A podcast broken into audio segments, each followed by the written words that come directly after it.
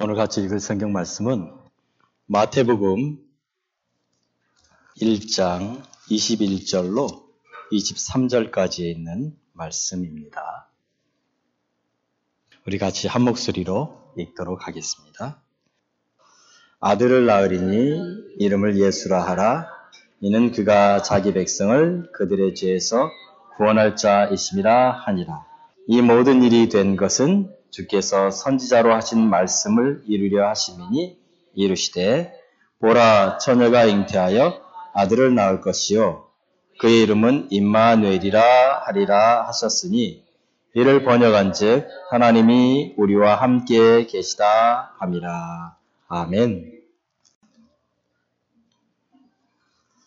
메리 크리스마스.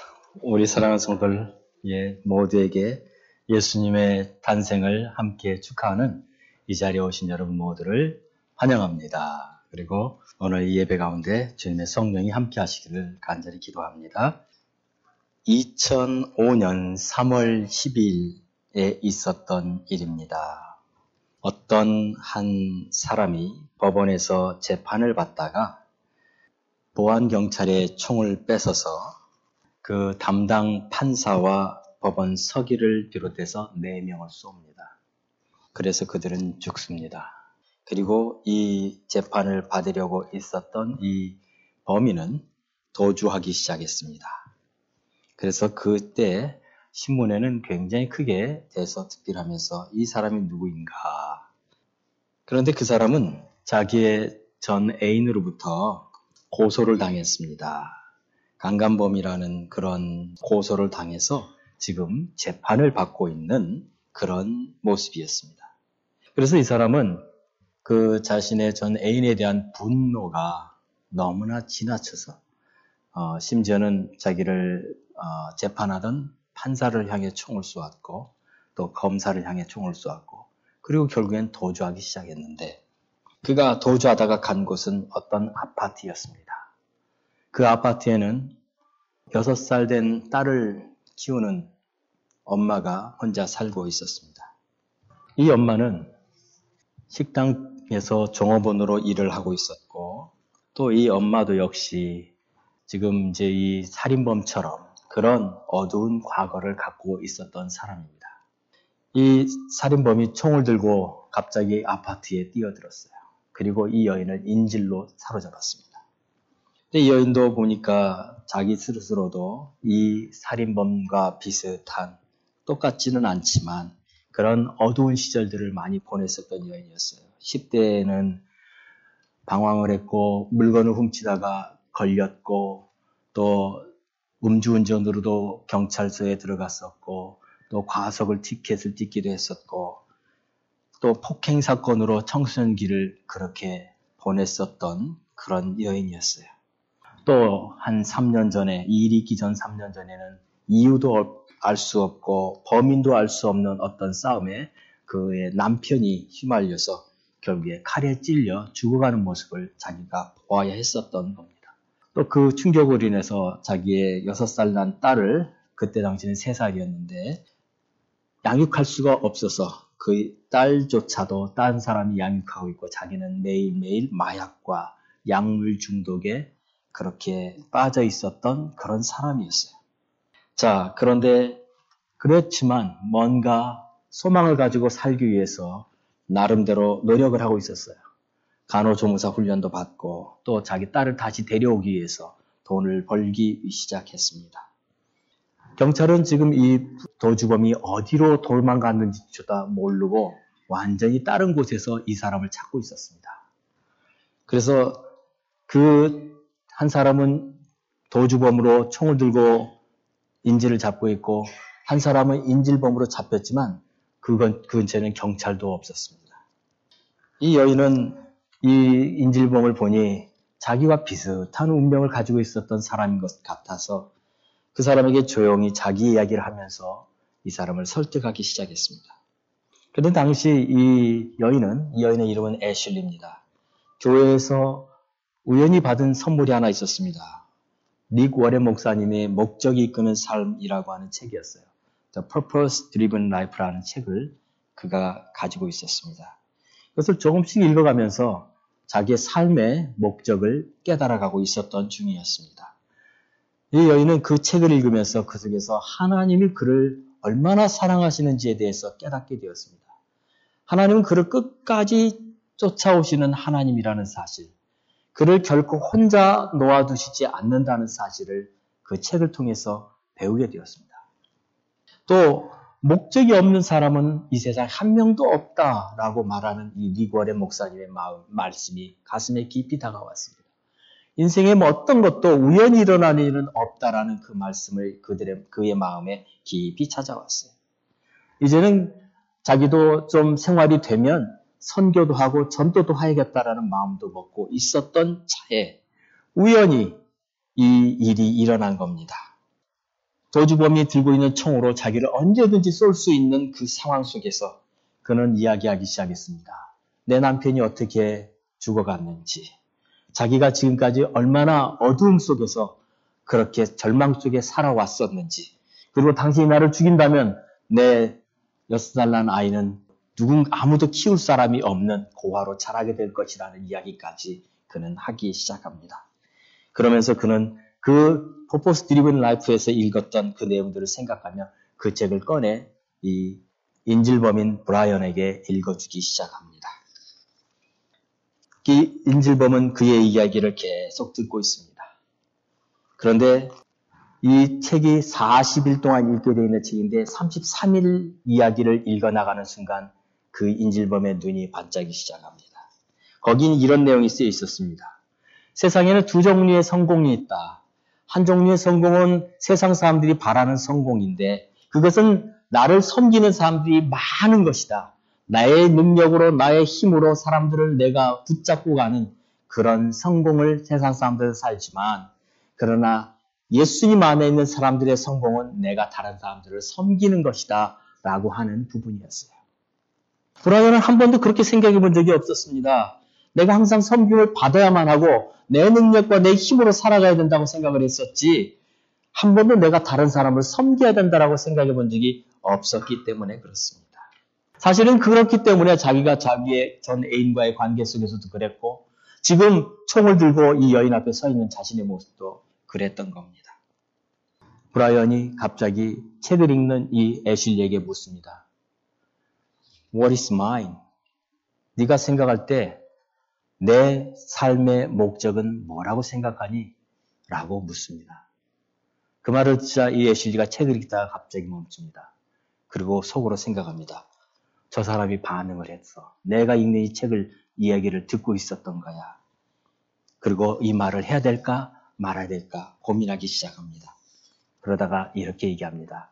아마 너의 인생은 감옥에서 다른 사람들에게 복음을 전할 것일지도 몰라 라고 대답을 합니다.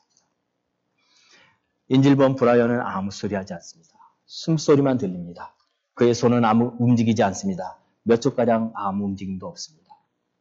그러다가 다시 조용히 속삭이는 소리가 들립니다.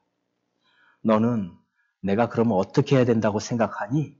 라고 이 애슐리한테 묻는 거예요. 애슐리는 그 순간 하나님께 기도했습니다. 하나님, 이제 됐습니다. 나는 이제 저 사람에게 말할 겁니다. 이건 하나님 주신 기회입니다. 제가 똑바로 말할 수 있도록 도와주세요. 속으로 기도하고 그리고 용기를 내서 말했습니다. 자수하세요. 도망치지 마세요. 당신은 지금 몇 사람의 목숨을 죽였습니다. 그에 대한 대가를 치러야 됩니다. 라고 말했고 그 말을 듣던 브라이언은 가만히 바닥만 쳐다보고 있었습니다. 아, 다음날 아침 인질범 브라이언은 애슐리를 놓아줍니다. 그리고 경찰이 옵니다.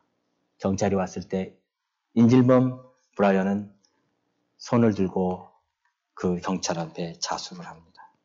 세상에 많은 사람들은 이 브라이언처럼 내 힘으로, 내 능력으로 내가 많은 사람들을 내가 다스릴 수 있다라고 생각하고 삽니다. 그는 하나님은 자기의 삶에 아무런 관계가 없다라고 생각합니다. 그러나 오늘 우리가 맞은 이 성탄에 하나님 우리에게 말씀합니다. 너는 혼자가 아니라고요. 브라이언은 혼자라고 생각했습니다. 그래서 자기가 능력으로 모든 것을 할 수 있으리라고 생각했습니다. 그러나 오늘 성탄을 맞은 우리에게 주님은 우리는 혼자가 아니라고 주님 우리와 함께 하신다라고 말하고 있습니다. 사랑하는 성도 여러분, 여러분 어떻게 생각하십니까? 여러분 혼자라고 생각하십니까? 그래서 여러분 모든 것을 여러분의 능력으로 여러분의 힘으로 그렇게 하며 살아야 된다고 생각하십니까? 아니면 하나님이 여러분과 함께 한다는 사실을 믿으십니까? 오늘 본문에 보면 요셉이 마리아와 약혼을 한 상태였습니다. 그런데 마리아가 결혼도 하지 않은 상태에서 임신을 했다는 사실을 알게 됩니다. 너무나 고통스러웠던 요셉은 어떻게 할까 고민하는 중 하나님이 그에게 꿈속에 찾아오셔서 천사를 보내 그에게 말씀합니다. 마태복음 1장 21절에 아들을 낳으리니 이름을 예수라 하라. 이는 그가 자기 백성을 그의 죄에서 구원할 자이심이라 라고 말합니다.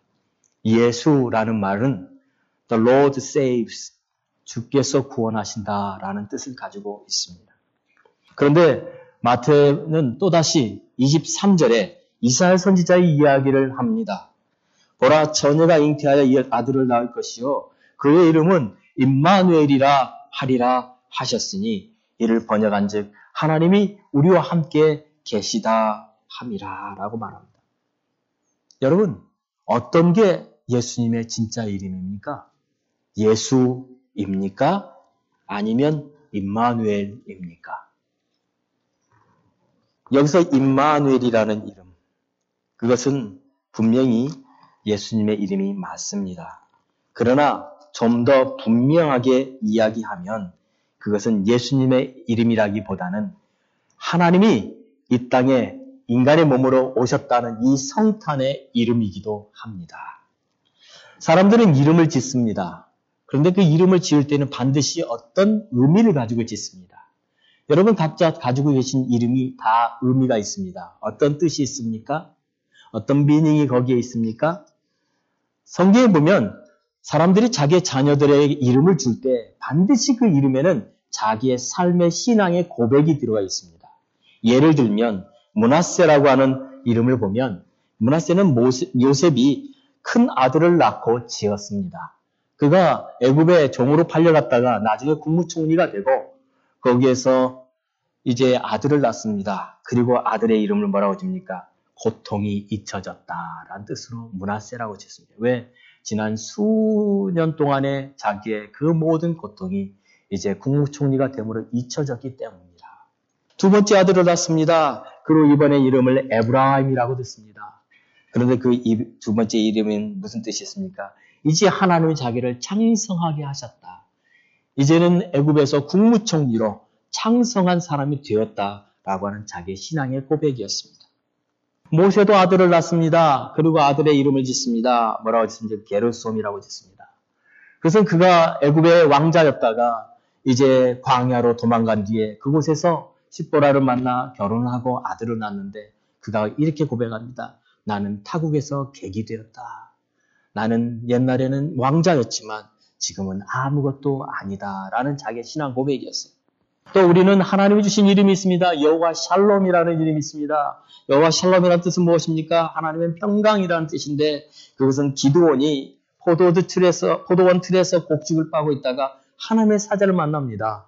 그때 그가 생각합니다. 어, 나는 죽었구나. 하나님의 사자를 만났다니 그럴 때 하나님이 그에게 너는 결코 죽지 않는다라고는 말로 여호와 하나님 평화의 하나님이라는 뜻으로 여호와 샬롬이라는 말 그 이름을 줍니다. 또 여호와 니시라는 말이 있습니다. 여호와 니시는 어디에서 준 이름입니까? 아말렉과의 전투에서 모세가 손을 들고 기도하면 하나님이 이스라엘이 이기게 하시고 모세의 손이 내려가면 이스라엘이 지는 그 속에서 하나님 여호와 니시 이 전쟁은 우리에게 속해 있지 않고 이 전쟁은 하나님께 속해 있다라는 승리 여호와의 승리라는 뜻의 여호와 니시라는 이름을 주었어요.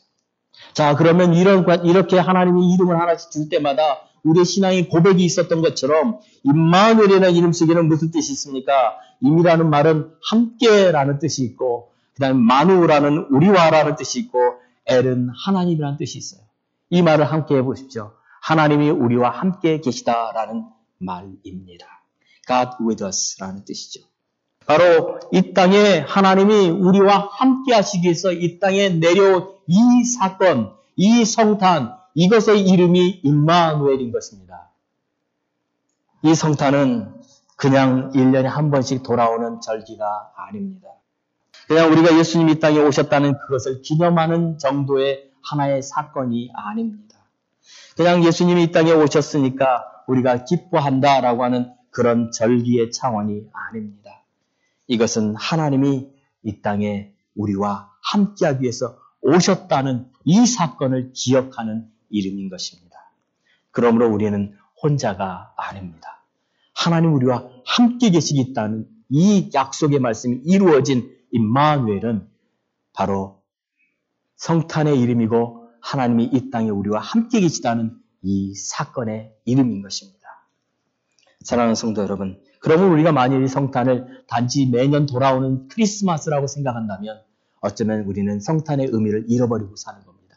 성탄은 크리스마스라고도 하지만 그러나 하나님 우리와 함께 하셨다는 이것을 기억하는 것입니다. 하나님은 한 번 우리 가운데 오시면 영원히 떠나지 않으십니다. 여러분 결코 혼자가 아닙니다. 이 말씀이 지어진 배경을 약간 여러분께 설명드리고 싶습니다. 왜냐하면 왜 그러면 이사야에게 이사야가 이 예언을 한 것은 예수님 오시기 전 무려 700년 전이었습니다. 700년 전에 왜 이사야가 예수님 오신 이야기를 할 수밖에 없었을까요? 이사야가 예수님을 알았을까요? 아니요, 이사야는 예수님을 모릅니다. 그러나 그때 이런 일들이 하나 있었습니다. 당신은 유다의 임금 아하스가 나라를 다스리던 시대였어요. 그런데 아하스는 히스기야의 아버지입니다. 그런데 그는 너무나 악해서 하나님을 떠난 자였어요. 하나님을 믿지 않는 자였어요. 물론 그가 하나님을 하나님을 예, 예배하지 않은 것은 아니에요. 그러나 그는 동시에 우상을 예배하는 자였어요. 하나님보다는 세상을 더 의지하는 자였어요. 하나님이 이사야 선지자를 통해서 그에게 찾아오셔서 말합니다. 나를 의지해라, 나를 의지해라. 그러면서 주셨던 말씀이 이 임마누엘이었어요. 그런데 여러분 보십시오. 하나님이 이 땅에 그 전에 오실 때에 이 땅에 이 땅에 오실 때에 하나님이 우리에게 오실 때에 언제부터 우리 땅에 오셨습니까? 하나님 언제부터 우리와 함께 계셨습니까? 아담을 생각해 보십시오. 아담 하나님과 함께 에덴 동산에서 거닐었습니다. 하나님과 함께 있었습니다. 그 이후에 노아가 있었을 당시 홍수가 일어나죠. 홍수로 인해서 모든 세상이 다 물에 잠깁니다. 노아의 아들, 새 아들을 통해서 하나님이 새로운 인류를 다시 시작합니다.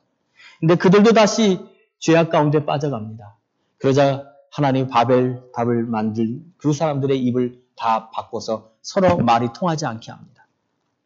그 위에 하나님께서 택한 한 사람이 있었습니다. 아브라함이었습니다.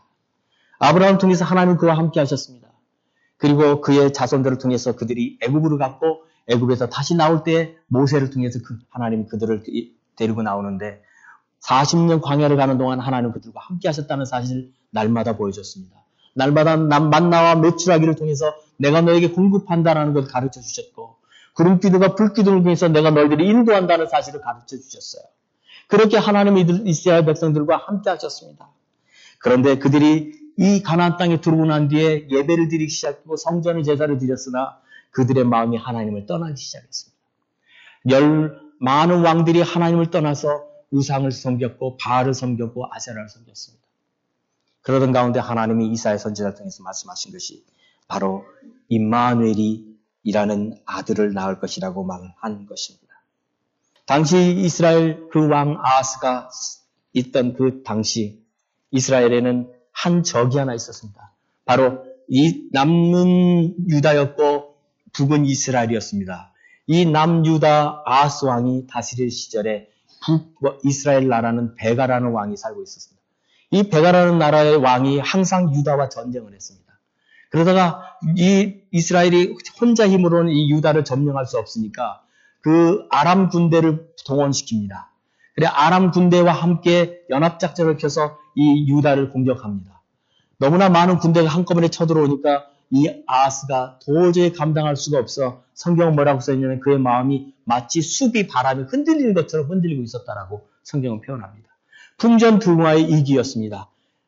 유다는 언젠가 이, 이 이스라엘과 아람의 군대를 도저히 당해낼 수가 없었습니다. 그때 하나님이 선지자 이사에게 하나님이 말씀하십니다. 두려워하지 말라, 두려워하지 말라. 저 이스라엘의 배가와 저 아람의 르시는 부지, 그, 그냥 아무것도 아니다. 성경이 뭐라고 말합니까?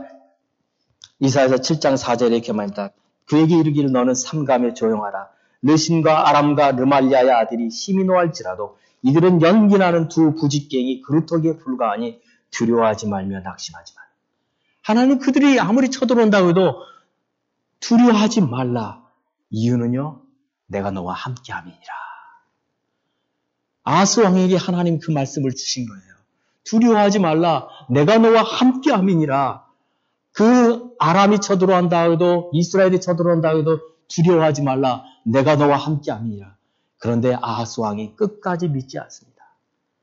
안 믿습니다. 하나님 함께 해준다는데 그 말을 믿지 않아요. 그러니까 하나님이 이스라엘 선지자를 통해서 이번에 이렇게 말합니다. 그러면 사인을 한번 구해봐라. 여러분 사인 하면 기억난 사람 누구예요? 기도원입니다. 기도원이 양털을 가지고 하나님 한 번은 이 양털에만 물이 비가 내리게 해주십시오. 전부 다 마르고 또 한 번은 하나님 전부 마르고 양털에만 또 젖지 않게 해주십시오. 이런 사인을 구할 때마다 하나님 역사하셨던 것처럼 이 아스 왕에게 너도 그럼 한번 그렇게 사인을 구해봐라 라고 말해요. 징조를 구해봐라 라고 말을 해요. 그런데 아스 왕이 끝까지 징조를 구하지 않습니다. 겸손해서요? 아니요. 안 믿어서요. 하나님을 안 믿어서 그가 구하지 않습니다. 어떻게 하나님 나를 구해줘? 하나님 나를 어떻게 구해줘? 믿지 못합니다. 왜냐하면 그는 이미 아수르한테 도움을 청해 놓은 상태였어요. 아수르가 나를 구해줄 것이야. 하나님이 아닌 아수르가 나를 구해줄 거라고 그는 철저히 믿고 있었기 때문에 하나님은 이스라엘을 통해서 그에게 하나님이 구해준다. 내가 너와 함께한다는 걸 보여주기 위해서 이사야서 7장 14절 아기를 낳으리니 처녀가 아기를 낳으리니 그 이름을 임마누엘이라니라. 내가 이 징조를 너에게 주겠다라고 말해요. 안 믿었기 때문에 하나님이 그에게 찾아오셔서 내가 너와 함께한다는 이 말씀을 주는 것이 이 임마누엘의 말이 시작된 이 기원입니다. 하나님은 신실하셨습니다. 그 약속에 신실하신 하나님은 700년이 지난 이후 아기 예수라는 그 하나님이 이 땅에 오신 모습으로 그 약속을 성취하셨습니다. 하나님이 이 땅에 오셨습니다. 우리와 함께하기에 오셨습니다. 그것이 바로 임마누엘입니다. 사랑하는 성도 여러분, 마태복음 28장 20절에 그래서 이렇게 말합니다. 볼지어다 내가 세상 끝날까지 너희와 항상 함께 있으리라. 무슨 말입니까? 하나님 우리와 함께 계시겠다는 약속입니다. 여러분, 여러분은 이 성탄, 이 성탄에 임마누엘, 하나님 우리와 함께 하신다는 이 사실을 믿으십니까? 그리고 그 하나님은 세상 끝날까지 여러분과 영원히 함께 계신다는 이 사실도 믿으십니까? 그러면 우리는 두 가지를 여러분에게 말씀드립니다. 첫 번째는 하나님이 우리와 함께 계신다는 이 사실을 믿는다면 두려워할 이유가 없습니다. 여러분 두려워하지 마십시오. 요셉이 애굽에 팔려갑니다. 처음에는 군대 장관 보디발의 집에 갑니다. 그런데 거기서 또 억울한 누명을 쓰고 감옥에 갑니다. 그런데 요셉의 이야기를 읽기 읽다 보면 계속 똑같은 말이 반복되는 게 있습니다. 여호와께서 그와 함께 계심으로 그리고 그 다음 말은 형통하게 되었더라라는 말이 따라옵니다. 사랑하는 성도 여러분, 하나님 여러분과 함께 계시다면 여러분 두려워하지 마십시오. 왜냐하면 여러분에게 형통의 축복이 있기 때문에 그렇습니다. 여호와께서 여러분과 함께 하시기 때문에. 이사야 선지자는 이사야서 41장 10절에 또다시 이렇게 약속했습니다. 두려워 말라 내가 너와 함께함이니라. 놀라지 말라 나는 내 하나님이 됨이니라. 내가 너를 굳세게 하리라. 참으로 너를 도와주리라. 참으로 나의 오른손으로 너를 붙들리라. 주님은 약속하셨습니다. 또한 여호수아 1장 9절에도 이렇게 말합니다. 내가 내게 명한 것이 아니냐. 마음을 강하게 하고 담대히 하라. 두려워 말며 놀라지 말라. 내가 어디로 가든지 내 하나님 여호와 너와 함께 하느니라. 분명한 약속을 우리에게 주셨습니다. 두 번째 오늘 말씀을 통해서 여러분 꼭 기억하시기 원하는 것은 하나님은 여러분 하나님 쓰는 한 분을 향한 하나님의 놀라운 계획이 있다는 사실입니다. 여러분을 향한 하나님의 더 큰 목적이 있다는 사실입니다. 여러분의 삶은 그냥 우연히 왔다 우연히 가는 삶이 아니라는 것입니다. 많은 사람들은 이것을 모릅니다. 그래서 그저 왔다 그저 가는 인생이라고 생각하지만 아니요. 하나님은 이 땅에 어떤 한 사람도 그저 왔다 그저 가게 하는 인생이 없다는 거예요.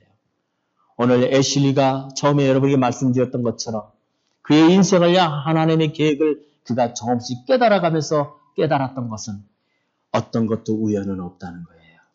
하나님은 그 누구를 향하서도 하나님의 놀라운 계획을 갖고 계시다는 사실입니다. 사랑하는 성도 여러분, 여러분을 향한 하나님 계획이 있습니다. 하나님 목적이 있습니다. 그 목적을 향해 여러분 가고 계십니까? 그 목적을 향해 가십시오. 하나님 여러분을 통해서 하나님의 이름을 높이게 되기를 원합니다. 하나님 여러분을 통해서 주님의 교회가 풍성하게 되기를 원합니다. 하나님 여러분을 통해서 여러분의 후손들이 예수 그리스도의 복음을 따라 살게 되기를 원합니다. 하나님 여러분이 만나는 모든 사람들이 여러분을 통해서 하나님의 놀라운 축복을 받게 되기를 원합니다. 이 놀라운 예가 우리 사랑하는 모든 성도들에게 오늘 이 성탄에 있으시기를 간절히 기도합니다. 임마누엘 우리와 함께 계신 그 하나님이 영원히 떠나지 않겠다고 약속하신 그 하나님이 여러분과 저의 삶에 함께 하시기를 간절히 바라며 이 시간 우리 같이 합심으로 한번 기도했으면 좋겠습니다. 하나님, 하나님 우리와 함께 해주시겠다고 하신 이 약속을 감사드립니다. 그리고 그 하나님이 날마다 우리의 삶 가운데 오셔서 우리에게 주신 그 목적이 무엇인지 분명히 깨닫게 하시고 그 목적을 따라 살아가는 저희들 되게 해달라고 같이 합심으로 기도하겠습니다. 살아계신 아버지 하나님, 이 시간 주님 기도하는 것은 오늘 우리에게 주신 하나님 하루하루가 그저 살아가는 하루하루가 아니라 목적을 향해 살아가는 하루하루가 되게 하시고 하나님 우리를 향한 하나님의 놀라운 뜻이 이루어지는 주님의 귀한 도구들로 쓰임받게 하여 주시옵소서. 우리에게 일어난 수고 수많은 크고 작은 일들이 어느 것 하나도 그저 우연히 일어난 것이 없고 하나님의 우리가 가운데 역사하고 계시는 하나님의 살아계신 증거인 것을 날마다 경험하게 하시며 특별히 하나님 우리와 함께 계신 그래서 우리와 함께 계심으로 우리가 영원히 동행하시며 영원히 우리를 떠나지 아니하시며 주님의 그 놀라운 이름을 위하여 하나님 앞에 쓰임받는 저희들 모두 되게 도와 주시기를 원합니다. 오늘 아버지 하나님 두려운 두려워하는 자들이 있습니까? 아버지 하나님 우리의 모든 문제와 어려움 가운데 주님 찾아와 주셔서 주님 우리와 함께 하심으로 말미암아 모든 것을 넉넉히 이기는 저희들 될 수 있도록 주님 역사하여 주시옵소서. 날마다 하나님 우리 붙드시는 주님, 주님의 손으로 우리를 붙드시고 새롭게 하시고 하나님의 놀라운 능력으로 일으켜 주셔서 하나님의 영광 가운데 쓰임받는 저들 될 수 있도록 도와주옵소서. 임마누엘 이 땅에 오신 그 주님, 우리와 함께 계시는 그 주님을 날마다 예배하는 저희들 될 수 있도록 도와 주옵소서. 살아계신 하나님 감사합니다.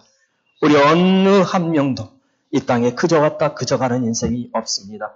하나님 우리를 향한 놀라운 계획을 가지고 계시고 그 목적을 향해서 우리를 인도하고 계십니다.